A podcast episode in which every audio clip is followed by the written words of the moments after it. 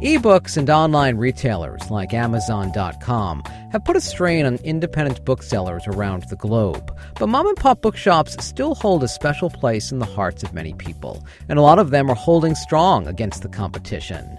Illustrator, writer, and New Yorker cartoonist Bob Eckstein pays tribute to the independent bookstore in his new book, Footnotes from the World's Greatest Bookstores True Tales and Lost Moments from Book Buyers, Booksellers, and Book Lovers.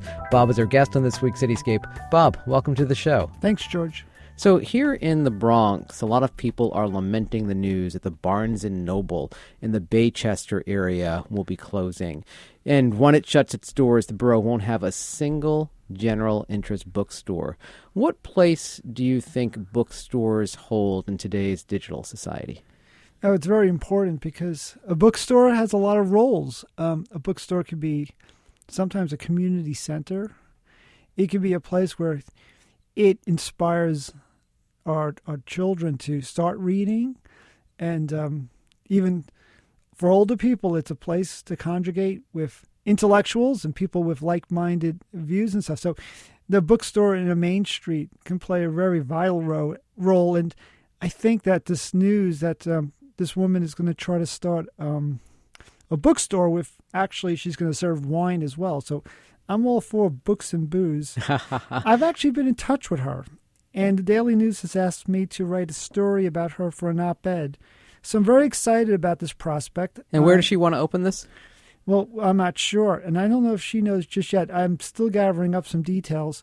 I'm actually going to be interviewing her over this weekend, but it's going to be, I think, near my old neighborhood. I grew up in the South Bronx, and we were just briefly talking to get to know each other, and we found that we had some parallels with our background, which even got me more excited about this story. And I do feel like, in some way, I could be of some help, get her some exposure in the Daily News as a start but she seems very together and it is very sad that this is going to be the only bookstore in um, the Bronx, but that's how it starts, and it's, it's baby steps. Yeah, but people are downright emotional about the closing of this bookstore. Why do you think people are that connected to a bookstore? No, this this is always the case. I mean, people are so passionate about it. When I started this project, I have to say I was not myself that much into bookstores. I, I liked bookstores.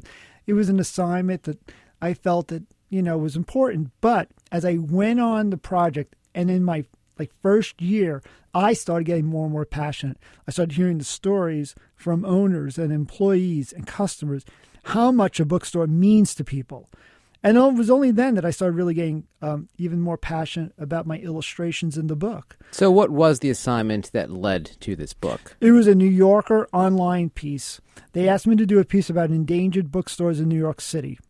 I mean, it could have been endangered pizzerias or something. It, we had bounced around some ideas and we just said, oh, let's do bookstores because that is something that we feel that is in danger and we really feel is important. But we had such a response when that appeared. It went viral. I mean, people really connected. And then that same afternoon that it appeared, the sequel appeared, I got contacted by a publisher. And they wanted to do a book. It didn't cross my mind before to do a book. And so that's why it kind of caught me off guard and emotionally as well. It was about a year into the project that I started going home after visiting stores. And I get really excited about doing the stores, about painting these stores. I mean, I had spent the day with these owners, and they would they would be laughing, they'd be crying. I mean, in one case, I want to share quickly is um, there was this bookstore that apologized for being late getting back to me with the story. We had talked. They told me they wanted to be in the book. They were excited, and they had a story. They got back in touch with me about two or three weeks later, apologizing that they were delayed because they went bankrupt. Hmm. And they apologized for that. Exactly. I mean, I, I met a lot of interesting, nice people, and you know, you learn too throughout the the two year project that there were a lot of people who were doing it not for the money. They really believe that they were important to a community and providing reading and books and getting people to get together because they had events that would be there would be lectures, there would be even music. I mean, it was a hub for a lot of towns for people to, to get together and to finally say, you know, this is where our culture is. This is in the book. One woman spread, I think, her father's ashes around the poetry room of a bookstore in San Francisco. Yes. You know, I had collected about, I, I would say, about 300 stories. And that story was one of my favorites. I mean, there was a lot of good stories, but after the book came out, that's a story that a lot of people were touched by. So many people have come back to tell me how much that really got them in the heart. So it started here in New York City, but then you went around the globe documenting bookshops. Well, I wanted to do the world's greatest, and to be totally frank, I mean, I'd like to do a better job. If there's a sequel, I really want to get to more stores. There were some stores in Australia and in Africa that I wasn't able to include for various reasons. There wasn't quite enough stories and documentation, and I wasn't getting the full cooperation of these stores. They were hard to reach. And I wanted to make it as exotic as could be so people could find these stores and realize that they are all over the world. And I did come up with some fantastic stores in India, and I got some really good ones in China as well. How did you locate the stores? What was your process? I had a team of people working for me. There's no way I could have done this by myself. I mean, first of all, the internet, of course, makes it possible for me to contact everywhere. So that's something that couldn't have happened 20, 30 years ago. But what I did was I contacted and had a lot of friends in the business get together, and they were all over the place. They met with some of the book owners that I couldn't meet myself. I mean, it would have been physically impossible for me to go to every store. So I needed people to go to the places in China and the places in India. And they would document it. They would get back to me with interviews that they had done. And I even had celebrities help. I had people Such like, as who? Well, I had Michael Palin from Monty Python, who I know, and he was very helpful to the book. I even had Adam Ant, who Adam Ant. Yeah, I had you know I grew up with him, and I was don't always, drink, don't smoke. What will you do? That one exactly. Read, and you know he's really cool, and I did not know him before the book, but I learned that he's a really, you know, he's a really nice gentleman, and he was very much, you know, behind this this purpose, uh, as a lot of people. When people heard the whole point of the book, they would get on board. And the way I also collected some of these people was that when I started, I decided I really wanted to have a list of my favorite people in the book. I knew I wanted to have stories. I wanted to be careful I didn't name drop too much. I, I know I love name dropping, but I did want some celebrities in it and people who I admired growing up. Even they were great thinkers or artists or musicians and comedians. Uh, there's Paul McCartney and, and David Bowie's in the book, um, Robin Williams. And that's a funny story about Robin Williams too. Of course, what would you expect, though? Yeah, Robin Williams for me is a kind of a the weird situation for me personally because I had done a cartoon from a Robin Williams joke. Um, my best friend, uh, Len Belzer, um, is brother with Richard Belzer. We all knew Robin through him. I that's how I knew Robin Williams. I mean, I wasn't friends, but I I knew him. There was a connection. And my friend actually committed suicide mm. right before Robin committed suicide. And there is a correlation. It's not a coincidence that because it gave him sort of courage to follow through in something that he was, you know, struggling with for for some time, and that kind of gave him a push. And so, you know, um, to have Robin in the book is something I wanted to do as well. I think that quote from Robin is "I love effing bookstores," right? Yeah, exactly. And I actually that was the first place I decided to do a book event would be where that happens. And that was in Brooklyn? That's right, in Book Court in Brooklyn. I don't live in Brooklyn, but I'm very supportive of that store and I'm very grateful that they've supported me. And they are a great bookstore that belongs in the book. I'd like to say that I think I've included every bookstore in the in the book is great. But what for you makes a bookstore great?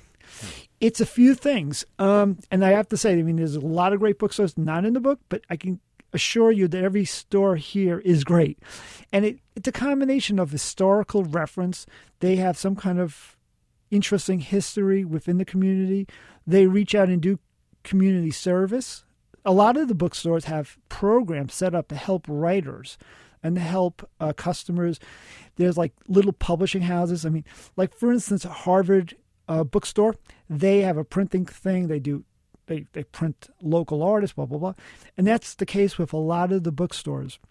In some cases, the store is just beautiful.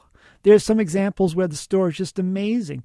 Um, and they just have, they just add to the whole, you know, fabric of what a bookstore could be. For instance, I went to this one boat in London that's a book barge and it converts into the guy's home in the evenings. Huh. And he began as a homeless person with no place to live. He finally found a place on the um, on the canals, and then he tried to get this business going, which was not easy at first, but eventually, with the help of two partners, he got together a business where he he opened a bookstore in this on this boat. And my funny story about that is that um, I had drawn this bookstore many times before I got it just right, which happens sometimes with the bookstores where I, I want to get the right mood, and sometimes it takes a few tries. So I decided to go there in person, of course. In every case, I try to get to the bookstore in person to draw or sketch and photograph it in person. And when I got there, we had a great time, but I couldn't just leave without buying books. He gave me that look at the end of our conversation, like, well, aren't you going to go and buy books? And I had to just this happened to me throughout the two years. I have about fifteen hundred bucks in my apartment. Many I'm not going to get to, but anyway, it's wow. Yeah. So you were just buying as you went along, huh? Guilt. The guilt, the pressure. They were pulling on my heartstrings because they would tell me these stories, and by the time you finished, you couldn't just say goodbye. You wanted to support them. Talking about unique bookstores, another bookstore that you feature here is a theater converted into a bookstore in Argentina. Yeah, you could argue that's maybe the most beautiful store in the world. And um, this was once a radio station and a theater for, um, well, a few things. It was um, for operas and it was for, um, I'm trying to think of the dance, the special dance that they do. It's the flamingo dance where that was a specialty in, in Argentina. And this was back in the 1920s. And it was um, around 2000 that they converted it all into a bookstore, making the um, the opera seats, the boxes up in the air, little areas for people to read to read and take books. And the stage has been converted into a cafe, and the beautiful ceiling is, is filled with. It looks like a, a chapel, like a Sistine chapel painting, and it's just amazing. And um, well, I had to add that one, of course, to the book. You also feature a bookstore that was once a water mill. Yeah, that's the one where Michael Palin introduced me to. It was a case in which I didn't know about the store until he told me about it. So that guy's very grateful. He's so excited. And there's a little funny story about him is that the last few days he's become sort of a media star in Scotland. Why is that? Well, there's been a little bit of a, a twist to the story. Somebody sort of spread the rumor that I declared it the best bookstore in the world. They got a little bit carried away. I did say it's one of the greatest bookstores, but five different magazines have run stories about him and his store, and it really does kind of explain the Loch Ness monster thing, how they took a little grain of something and they kind of ran with Uh-huh. it. And now he's becoming um you know, he's he's doing a lot of radio. He's been telling me he's been doing all this um interviews ex- explaining his big phenomenon. Look what you've done. Yes, I started the whole wheel in motion, the watermill in motion. Speaking of the greatest bookstores in the world, Shakespeare and Company in Paris has been described as the world's greatest bookstore. Why? Well, it just has an amazing history in literature with the greatest literary, you know, figures all coming through there. There's an Ernest Hemingway story that I like to share is that he was nervous at book events. So he would sneak a bottle of whiskey underneath the desk. And uh, he would be fine like halfway through when he had a few shots in him. and he would always bring a friend. He could never do a book event by himself. That's fascinating. Who would ever think? Yeah, I, I always compare myself, of course, to Ernest Hemingway and wonder if he ever had to go inside window displays with hot glue guns and set up displays like I have to do. What would you say is the best story of survival of an independent bookstore? Because it's a struggle for many of them today. wow. Well, that's a loaded question because when you ask me that, I am thinking of all the different stories I heard. And every story had every store had its own challenges.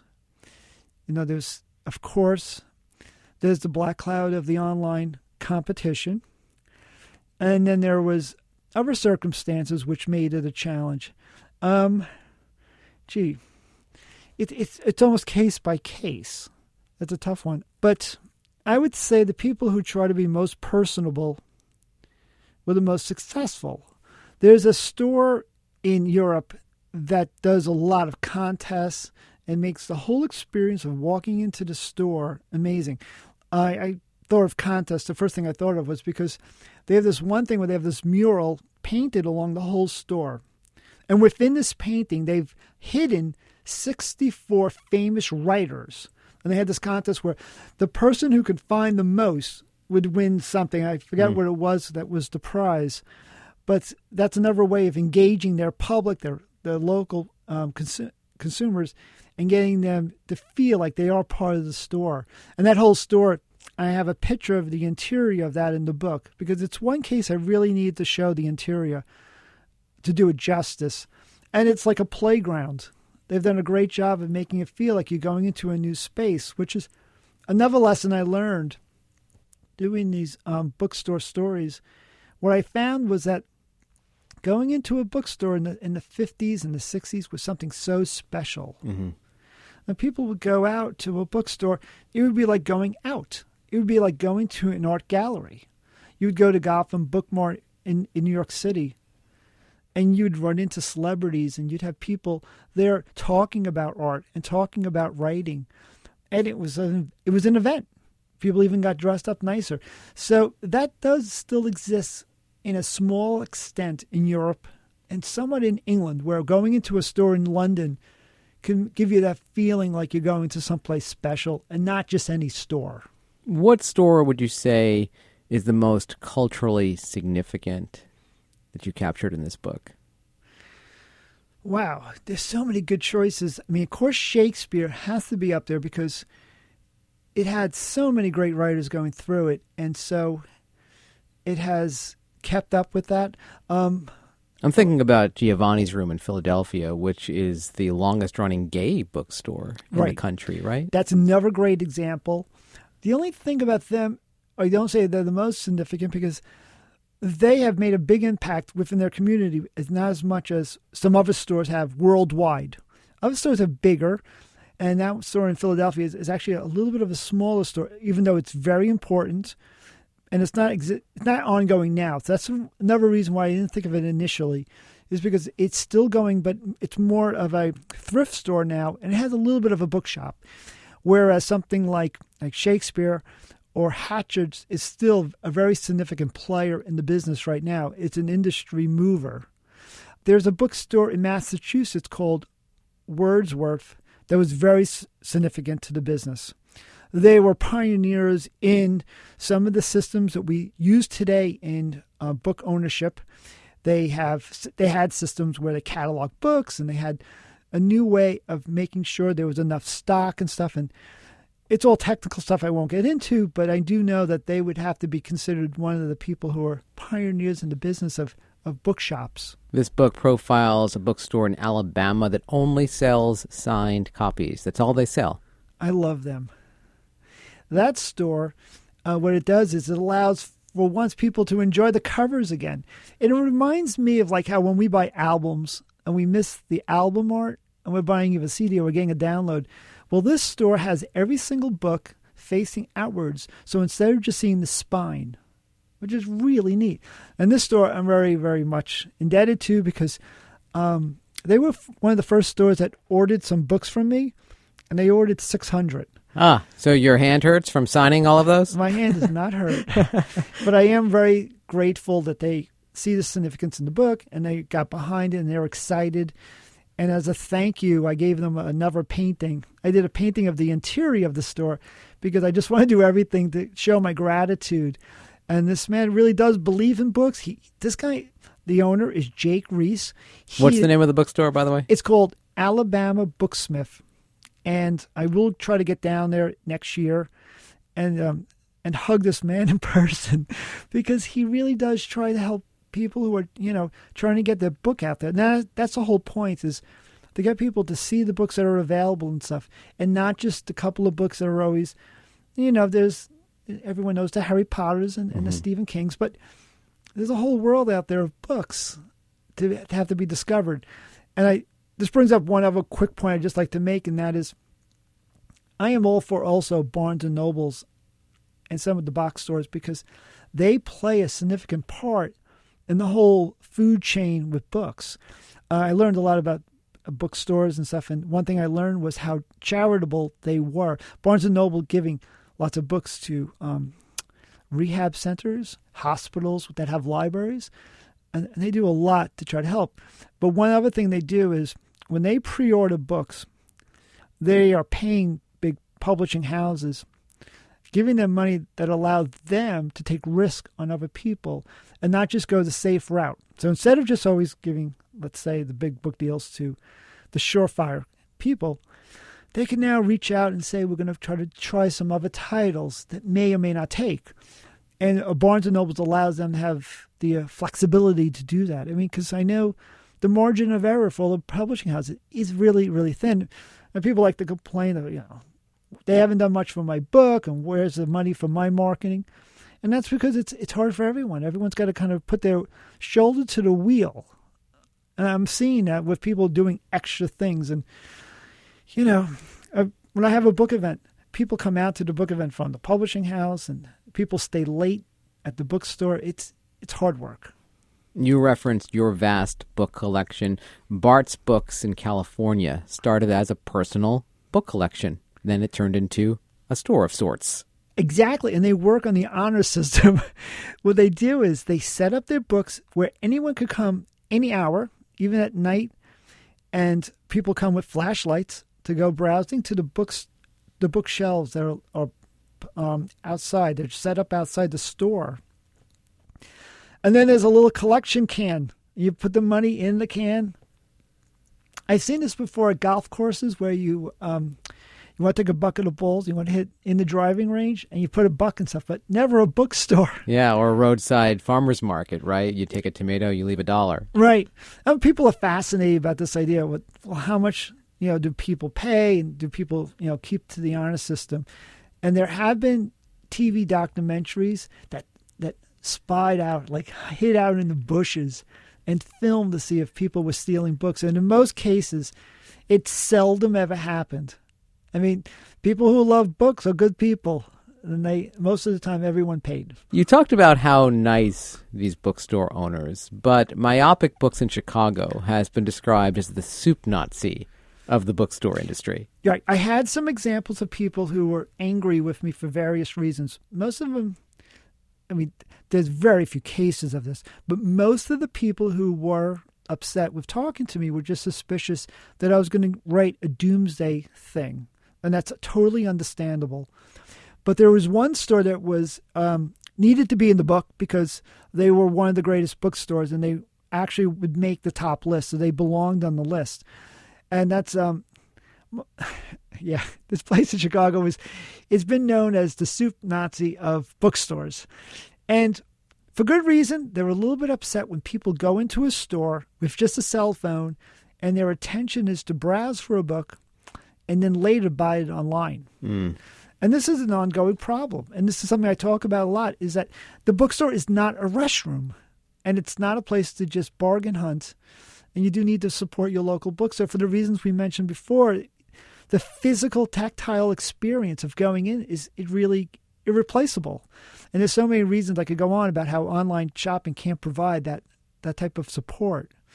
So in their case, though, they might take it a little bit to an extreme with signs and a little bit of that feeling where you go in and the people are petrified. I actually spoke to a few customers who were very scared to go in, but they actually keep going back.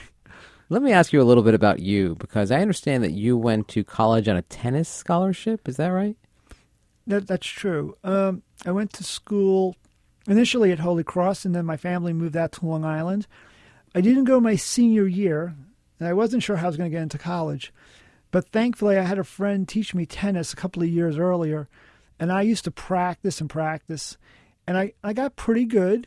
and I was given a handful of scholarships. Um, I also worked on my artwork. My artwork is not so different than it was when I was a teenager. I used to work in crayons, uh, French crayons, which gave a very rich feeling and look I try to achieve now, which is that a sort of stained glass look where it feels like there's a lot of light coming from behind. And anyway, I, I did apply to art colleges even though I had not finished high school. And I did get into Cooper Union and other schools for full scholarships. So I luckily I you know, I was very lucky and I got a chance to go to college. I was going to ask the question, how did you become an illustrator? But that's something you, it sounds like you wanted to do from an I early did. age. Yeah, growing up, when I was very young, I remember going through Sports Illustrated. The magazine was the one magazine I started with as a very little kid. I liked, like all kids, you like sports. It's like one of the first things is you sort of see the, the colors and the vividness on TV of football because, you know, that's, that's what you exposed to first. And I'm talking now about being nine or eight years old. But Sports Illustrated would run illustrations all the time of, of great artists like Robert Cunningham and Robert Weaver. And these guys introduced me to illustration and art. And um, I did dream as a teenager I would one day work for Sports Illustrated, which luckily I did do later. And when I did this book, I spent some time going around the country, going to museums to be inspired. I wanted to be sure I was prepared by, by this and I was going to be exposed to the art that did move me and surround my workspace with that. And then I went back to those guys on Robert Weaver and Robert Cunningham and the guys who were in Sports Illustrated. Another person would be Bernie Fuchs and, and Walt uh, Spitzmiller. And I posted examples of their work, which I didn't copy, but the color and the composition and, and those elements were something that drove me on this book to try to achieve that sort of level, mm-hmm. that, that bar. Your cartoons appear regularly in the New Yorker. How did that get started for you? Well, the New Yorker was a fluke. Um, that was on a dare. When I had finished my first book, The History of the Snowman, um, I got to know some of the cartoonists because I wanted an intermission in my first book in case people found it boring. So I decided I'm going to have the world's greatest snowman cartoons in the middle of the book. And one person I met during that time was Sam Gross. He's the world's greatest living cartoonist right now. And he's a regular New Yorker cartoonist. For my birthday, he invited me out to the New Yorker lunch that they have on Tuesdays, which is something that unfortunately they don't, they don't still do. But back then, you would have all these wonderful cartoonists gather once a week. And during that lunch, I got a chance to meet some people like Gahan Wilson and people who I grew up as a kid admiring. And I had a really good time, and the food was very good. And I asked if I could come back. And they said, uh, Well, you could, but come back with 10 sketches. Well, I couldn't do it because I just couldn't come up with 10 ideas. It was very hard. But I did come back two weeks later. And um, Sam Gross introduced me to Bob Mankoff, and Bob Mankoff wound up buying the first cartoon that I showed him. It was the first cartoon I did, Hecklers on Poetry Night. and I did not know at the time how hard it was to get into the New Yorker. I mean, I wasn't really experienced with that, and there was a whole bunch of people in the office, and I assumed that we all sold cartoons. But I quickly found out that it was beginner's luck because it was about another year of submitting cartoons every week before I sold my second. So that's how I got on that crazy ride of the New Yorker, which at the moment I'm not doing as much. I'm very busy with the books, and the New Yorker is also focusing more on younger cartoonists. So at the moment, it's been difficult to get back in, but I hope to. I was in a couple of weeks ago. I did a Darth Vader at a high school reunion cartoon. Bob Eckstein, thank you so much for coming in. Thanks so much, George. Bob Eckstein is an illustrator, writer, and New Yorker cartoonist. You can learn more about his work, including his latest project, on bookstores at bobeckstein.com. And that's it for this week's Cityscape. I'm George Bodarky. My thanks to producers Claire Drake and Zach Zalis. Thanks for listening.